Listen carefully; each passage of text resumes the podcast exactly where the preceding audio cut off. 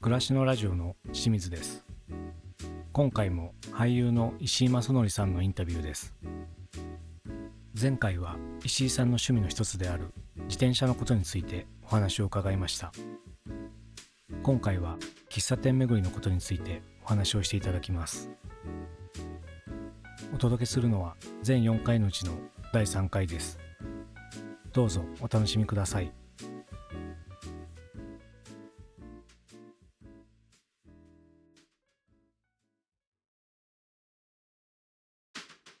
ちょっと引き続き趣味の話をもう一つ聞きたいんですけども、はい、喫茶店巡りっていうんですかね。ああ、そうですね。何千箇所って言ってらっしゃっていて、そうですね、にせんろっぴゃく今よんじゅう何件ですね。その全国、そうですね、全国いろんなとこで、もちろんもう今も閉店してしまったとこもありますし、もちろんね、おしゃれなカフェも含めてですけど、うん、はい、それは喫茶店に興味を持ったのっていうのはどんなきっかけだったんですか？あ、もともとコーヒーが楽しくなってきてっていう時期があって、うん、でもコーヒーの違いって、コーヒー好きだけど、うん、コーヒーの味の違いとかよく分かんないなと思ってて、ほうほうほう、そんで産地とか、うん、豆の品種とかっていうところから入っていきそうになったんですけど、はいはい、どうもこのなんか僕の感覚で言うと、まあ、それはそれでそのジャンルとして面白いんですけど、自分こういうなんかうんちく的な雰囲気の方に行くのなんか違うなと。で、そう思って飲んじゃうとその味に感じたりあるじゃないですか、はいはい、その先入観嫌だなと思って、うん、とにかく美味しいのをいっぱい飲めばだんだん感覚的に分かるようになるんじゃないかと。なるほど、理屈じゃなくて、うん、なのでまずもうとにかく実践しようということで、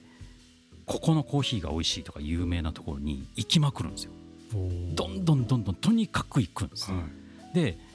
そうこうしてるうちに世間で美味しいと言われているコーヒーしか飲んでない偏りが危険だなと思い始めるんですよ。うーん、なんか本当のグルメの人は美味しくないものも絶対食べるっていう有名なお言葉があるんですけど、はい、世間で評判のいい美味しいお店ばっかり行きまくって食べてる人はグルメって言わないんですって。グルメ界だと。あ、そうなんですね。ちゃんとそういったのじゃないお店も食べて、うん、ここは美味しくないらしいっていうところも入って、確かに自分で美味しくないって確認をしてる人こそ本当のグルメだという話があるんですって、うんうんうん、でそういうのも聞いて、あ、じゃあちゃんと街の喫茶店のコーヒーっていうのも飲まないと、うん、じゃあ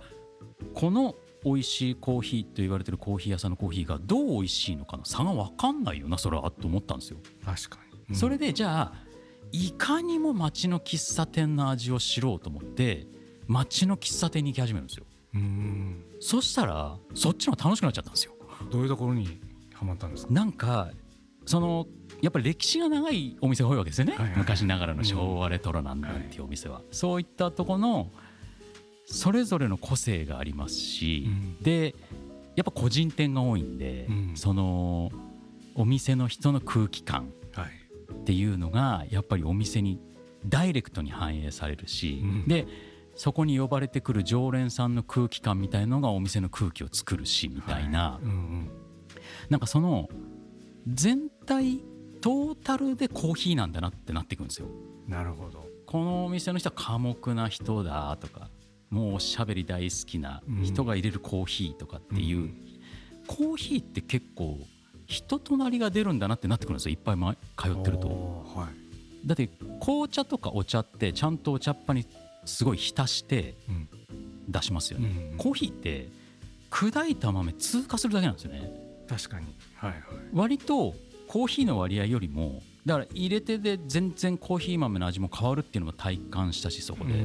僕は好きなコーヒー屋さんが卸してる豆屋さんがあって、豆屋さんでもコーヒー出してたんで、そこで飲んだらもう味が全然違ったりだとか、同じコーヒー、あそこに卸してるの入れてあげるよっつって同じ豆で入れてもらったはずなのにまるっきり違ったりとか、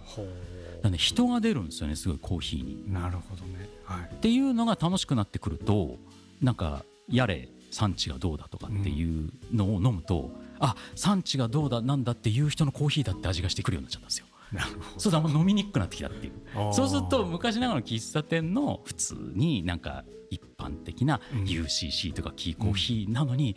なんでこのおじさんがいるんだ、こんな優しい味するんだろうとか、そういうのがね出てくるんですよね。なるほど、ね、だから僕一番数行ってる喫茶店があるんですけど、本当に一番通った時期は週よんからごいたんで、そこにあもう常連さんですね、はい、っていう時期はそのマスターの体調分かりましたね、コーヒーで。あ、本当ですか、はい、えー、あ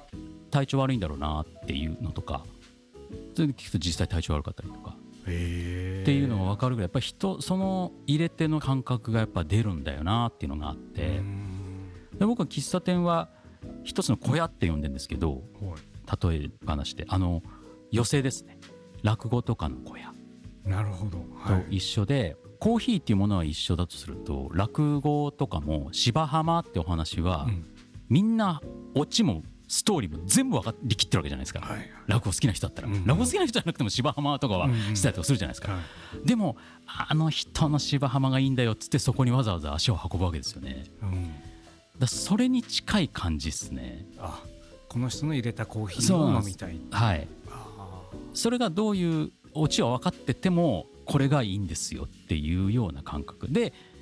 同じ芝浜をやってるお店がいっぱいあるってことじゃないですか。コーヒーを芝浜に例えるなら、はいはいはいはい、もうひゃくにんいたらひゃく通りの芝浜、ひゃっこの店があったらひゃく通りの芝浜があってっていう、うんうんうん、そしたらこの人の芝浜どうなんだろうってなった時に、なるほど、そういう目線に立って喫茶店通い始めると、これはこうでっていうその理屈っぽい芝浜は聞きたくねえなってなってくるっていう風になっちゃうんですよ。それはなんかお前の人を見せてくれっていう、あの芝居、え落語とか歌舞伎の世界で人って書いて人っていう形なんですけど、結局落語は人を見るものであるみたいな、その人の人を見に行くものだっていうのとかと一緒で、でやっぱりその師匠さんによって客層も変わったりするじゃないですか。だそういうのとかも含めてなんか喫茶店って近いなと思ってるんで。なるほどね。だから知らない街に行って、うん、喫茶店の扉がある、はい、今日どんな演目やってんだろうみたいな気分で開けるんですよ。確かに、はいはい、でそうするともうその小屋の空気感とかで、ああこの人こういうの好きなんだなとかって分かったり、うん、そこにギャップがあったり面白かったりとか。なるほど。なんかね、一回すっごいシックなうっでレコードがなんかせんきゅうひゃくななじゅうねんだいのポップスとかジャズとかそういったのレコードジャケットがバー飾ってる、すっごいおしゃれな、うん、でマスターもこう蝶ネクタイに黒いベースピッとした喫茶店にたまたま入ったんですよ。知らない街行った時に仕事で本当にじゅうごふんぐらいしかいなかったんですけど、すっていやじゅうごふん時間あるからちょっとだけ入ろうコーヒー飲もうって入ったんですよ。でかっこいい店だなと思ったんですけど、ずっと竹内まりやがかかったんですよ。何なのこのギャップってもうそれなんか面白いでしょって、ね、なんかジャズとか流れてたもんね。いやどう考えてもジャズとかそうですよね、なんかシックな曲流れてんじゃないのみたいな空気なんですよ。あ甘い曲が流れてたんですね。ずっと竹内まりやさん流してて好きなんだなきっと意外とピュアな人なんですね。そうそうそうそうでそうするとまたコーヒーの味変わって感じるんですよね。確かに、うん、だそういったなんか一個一個のお店にストーリーがある感じっていうんですかね、うんうんうん、それがやっぱすごく楽しいっていう。だからコーヒー飲みに行くってもう見に行くっていう、うんうん、なんか劇場に行くって、なんか芝居小屋に行くっていう感覚に近く喫茶店の扉を開けてしまうっていう感覚なんですよね。いいですね。美味しいコーヒーを求めていくとやっぱストイックになっていってしまうけど、はい、どんなコーヒーかっていうのを知ろうと思っていくとワクワクしてきますよね。そうなんですよ、ワクワクなんですよ、うん楽しくてしょうがないって。それがたとえ美味しくなかったとしてもうわ美味しくねえのみたいな楽しさになるっていう結果はいはい、はい、あいいですね、はい、じゃあもう尽きないですね、喫茶店がある限り。そうある限り尽きないんですよ。うんでしかもその特に僕が始めた頃からもうその流れはあったんですけど、やっぱり古い喫茶店どうしてもその耐震のこととか年齢のこととかで閉店するお店が多いんで一期一会になっちゃうんですよね。あそうたまたま仕事で今日こちら築地方面ですけど、うんまあ、なかなか普段来ないですよねってなった時に、築地に来た時にあ喫茶店あるんだって寄ってみたら、あいい店だったなと思ったらもう次来た時なかったとか、あやっぱり一期一会なんで結構今多いんですね、そういう風に入れ替わりというか。そうですね、どうしてもやっぱり増えちゃってますね、うん、だからこそ今しか味わえないってことなんで、うんそれを味わうためにあったら入りたいななるべくっていう感覚ですかね。そうですね、じゅうごふんって迷う時間じゃないですか。そうですね。このじゅうごふんどうしようっていう時に、はい、喫茶店入るんだって今思って、入っちゃいます、入っちゃいますねじゅうごふんだと。あ、確かにコーヒー飲むとちょうどいいぐらいですよね。そうなんですよ、まあ、もちろんね、あのよく行ってる街でもさすがにどこも行き尽くしてるとかっていう場合だと入んなかったりしますし、なんかなんならコンビニでイートインで済ましちゃって時間潰す時とかもありますけど、はいはい、他の時間の潰し方もあるんですけど、やっぱ知らない喫茶店があったらもう少しでもってなっちゃいますね。開けずにはいられないですね扉。そうなんですよ、もう何度も経験してるんですよ、はい、自転車で通ってたりとかして、ああそこにあのとこ喫茶店あんだって今度通った時にと思って通ったら、うん、次通ったらもうなくなってたとかをやっぱ何度も経験してると、うわもう二度と入れないわけじゃないですか、うんうん、美味しいコーヒーは探せばまた現れるかもしれないけど、あのお店を体感することはもう二度とないわけですよってなったら、どっちを優先順位上にしなきゃいけないかってなると、うん、限りある時間の中でってなったら、いやそっち行くよねって話になっちゃうっていう感覚なんですよね。じゃあ結構街歩いてる時はキョロキョロしながら喫茶店を探してたりするんですか。あ、もうマネージャーさんと、それこそ一番喫茶店街もうアンテナ張りまくった時はマネージャーさんとどうしても仕事に行ってタクシー、次から次の現場でタクシーだって移動するじゃないですか。そうすると僕だけ気づいちゃうんですよ。 あ, あそこに喫茶店あるねとかって言うと、石井さんよくわかりますねっつって、だからもうなんか気づいちゃうんですよ。雰囲気の空気を感じるっつって、んってなるっていう、うんうんうん、これはもうしょうがないですね。もう常にそのスカウターはありますね。すごいですね。でもそれをじゃあチェックして、そうですね、また行ったりとか、あ結構ねそれがね、あっと思ったら、ね、理髪店のことも多いんですよね。あ古い理髪店って古い喫茶店の同じムードを醸し出してるんですよ。あのなんかビニールシートの中にあってみたいな。そうそうそう、はい、あっと思ったら、あそっか理髪店かみたいな。あでも確かに似てるとこありますね。そうなんですよね。あのガラス張りで入り口が中が見えるみたいなので、はい、だ今はそういう意味で言うと妻が結構お酒飲む方なんで、うん、今の妻と付き合ったりする前までの方が喫茶店行ってて、一緒にいることが多くなってからはお酒飲むことのが増えたんで、だからこそうなると今度はあの赤ちょうちん系がもう、あそっちですか。そっち見つけちゃ入りみたいになってますね。ふたりでいる時は、えー、あでも狭いカウンターしかないような店とかも、そう、ね、そういったお店ばっかり行ってますね。なんだろうここっつって。いやでも赤ちょうちんはなんか惹かれますよね。惹かれちゃうんですよね。ね、焼き鳥とかね、はい、やっぱあるとそういったお店ばっかりですね最近は。あじゃあ夜な夜なちょっと路地入って、そうですねせんべろ的なお店であいいですね行っちゃうことが多くなってます。そういうお店もやっぱりもうねなくなっちゃったら終わっちゃうしっていうものが多いんで、うんうん、東京も街によってはそういうのが固まってまだ残ってるところも結構ありますもんね、えー、だからそれがね一気に都市開発っていうかそういうのでドーンってなくなることとかも経験したりするんで、やっぱ早めに行っときたいなっていう、ね、うんでも昼は喫茶店、夜は、ね、赤ちょうちんに忙しいですね。忙しいんですよ困っちゃうんですよね本当にすごいですね。あでも気になりますね、街歩いてたら確かにそうですね、そういう目で見ると、はい、だこれ前回の話になっちゃいます。そうなってくると自転車はミニベロのがいいんですよ。なるほど。ロードバイクの速度感だと見逃しちゃうんですよ、うんうん、ピャーって走っちゃうから、うん、ゆっくりこう路地くるくる回りながら遠回りして帰ったりとかした時に発見とかがあったり。そう歩くと遠回りしにくいですよね。そうなんですよ、徒歩だとちょっときついんですよ、うんはいはい、でもオートバイ車だと飛ばしすぎなんですよね。でロードバイクももうバイクに近いぐらい出るから、うん、そう考えたらねミニベロがね僕とした速度感がちょうど、なるほど、楽しさと効率の良さが一番最適化されてるっていう、ちょうどいいとこにあるんですね。そうなんですよ。あいいですね、ちょっとミニベロ乗ろうかな。いやぜひぜひぜひ、うん、でなんか今よく効率って言われるじゃないですか、高効率とか、はいはいうん、僕あんまりその効率化っていうのは好きじゃなくて、うんうんでその時に YouTuber の方でその言葉をよく使ってる人がいて、あまさにこれだなと思ったんですけど、最適化って言葉が一番ぴったりくると思っていて、はい、自分が楽しいと思うことと、うん、なんか時間がかかりすぎないこととかのなんかいろんなことのベストバランスを目指すっていうことを最適化ってその人はよくおっしゃってるんですけど、うんうんうんまあ、その人はあのカメラマニアなんで新しい機材を買ってはより効率よく Vlog を撮るためにどうしたらいいんだろうとか Vlog をずっとやってらっしゃる方なんですけど、その方の見てるとやっぱ最適化っていう面白さありますね。うーん、カメラが軽くなりすぎたら写りは良くならないしとか、なんかそういうのとか、でも重すぎるとこうだしとかっていうのを常に模索してる方で、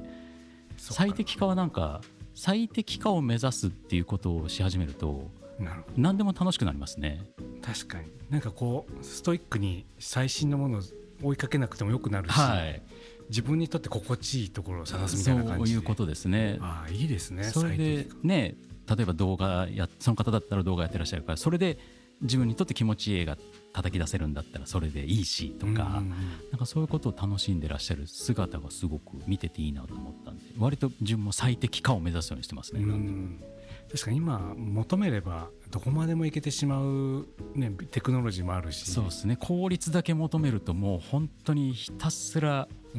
無駄のない形で結果を叩き出すってことをやり続けるは、うん、やろうともできちゃうんですけど、そこはちょっとゆとりがなさすぎて、そうですね、疲れちゃいますよね。なんか疲れそうだなっていう、うん、それでそれに追われて、ね、心病んじゃったりとかメンタルしんどくなったりって人も見てきたし、うん、だなんかそういった効率化を求めすぎるのって車のハンドルの遊びがない状態に近い感じに見えるんですよね。あ、危なっかしく感じるっていう、はいはいはい、ビッチビチだからもうちょっとやったらビューって曲がっちゃうみたいな、うんうんうん、怖いですね、すごい怖いじゃないですか。少しやっぱハンドルって遊びと呼ばれるこうゆとりがあった方がいいじゃないですか、はいはい、そのが安全に走れるみたいな、そこら辺のなんか最適化みたいな部分でもなんか一番いい場所探りたいなっていうのはすごく常に日々思ってることかもしれないですね。ああ、いいですね。なんかそれはもう全てのことに言えますね、きっとね、うん、その趣味も恋もそうだし、はい、日常の暮らしのちょっとしたことも、はい、そういう最適なのは何だろうって考えていくと自分らしくもなんかなっていくような、そういう気もしますし、ね、あ、そうかもしれないですね、うん、結果的にいいですね。喫茶店の話から最適化になりましたけども、話がずれちゃいましたけど、はい、でも喫茶店もだからきっと自分に合う店っていうのもあるってことですよね。そうですね、うん、だからいい喫茶店教えてくださいって言われたら、もうあなたの家から一番近い古い喫茶店に行ってくださいって毎回言うんですよ。えー、意外に行ってないんですよ。確かに確かにそう、自分の家の近くの喫茶店、うん、扉開けるの怖い喫茶店とかあるじゃないですか。あります。入れないんですよとかっつってはい、はい、いやそこは開けてくださいっつって、行ってみたいなと思いつつ開けてなかったいううちに閉店しちゃうし、うんうんうん、で結局そこがもし行って一回行って気に入らなかったらもう行かなきゃいいだけなんで、うんうんうん、で行って気に入ったらその後その喫茶店が例えばじゅうねんごになくなると仮定しても、うん、じゅうねんすごく最適な自分の住んでる家からすぐ近くにいい喫茶店があるっていうライフをじゅうねん遅れるのか、うん、行きたいなという思いを抱えながら扉開けないまま閉店しちゃったなってじゅうねんでもう キューオーエル が全然違うんですよね。確かにね。それをいっかいだけ入ってみるはいいだけなんで、うん、それでダメだったら別の店探せばいいだけだから、うんうんうん、だそういう意味で開けないはないっていう本当ちょっとした勇気っていうかね、はい、最初勇気いりますけどね、うん、本当にスモークかかってるなんか開けてみないと分かんないとかね、はい、相当怖い怖いだそれで怖くて開けらんなくて、うん、閉店しちゃったある喫茶店がきっかけで加速したんですよ。僕はもう完全にあまさにスモークのところでした。あったんですよ。なんかね、年にいっかいお参りに行く大船観音っていうのなんですけど、そこの下に喫茶店あったんですよ昔。うーんでスモークだったんです、はいはい、完全にで古い食品サンプルがあってあのーはいはい、フォークが浮いてるナポリタンだったの で, でそこにプリンアラモードがあったんです、うんうん、の食品サンプル、はい、でその隣に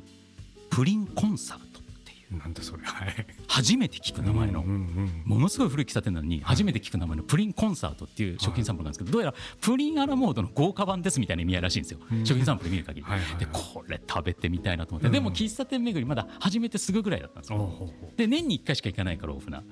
で今日は入ろうと思った時に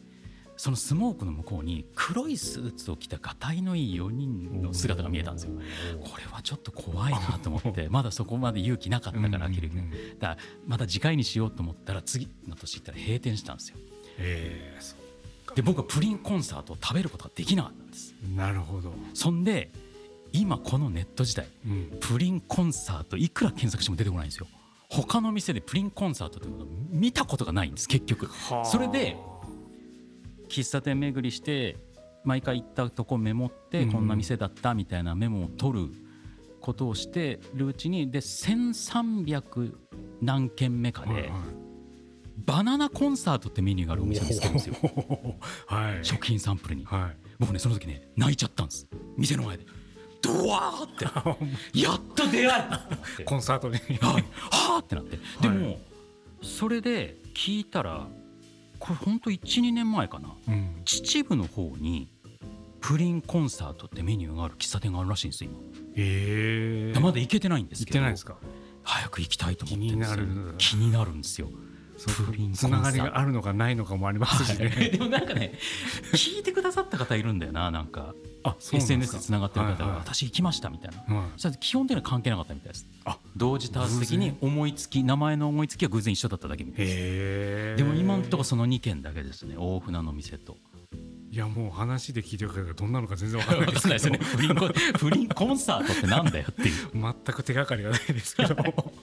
めちゃめちゃ面白いです。ではうわちょっと秩父は本当に行きたいんで、秩父ってでもなかなか行かないじゃないですか。遠いですよね。そうなんですよ。それでねどうしてもなんですけど、さすがに電車か車じゃないといけないですもんね。そうですね。でもだからちょっと行きたいなと思ってますね、時間作って。いやじゃそれはいつか エスエヌエス で見れるかもしれないですね。そうですね。もうこれ動画撮りますね多分い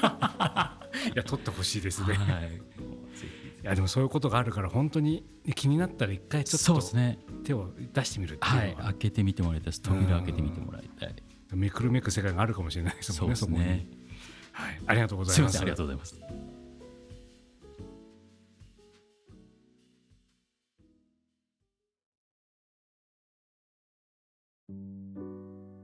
いかがでしたでしょうか。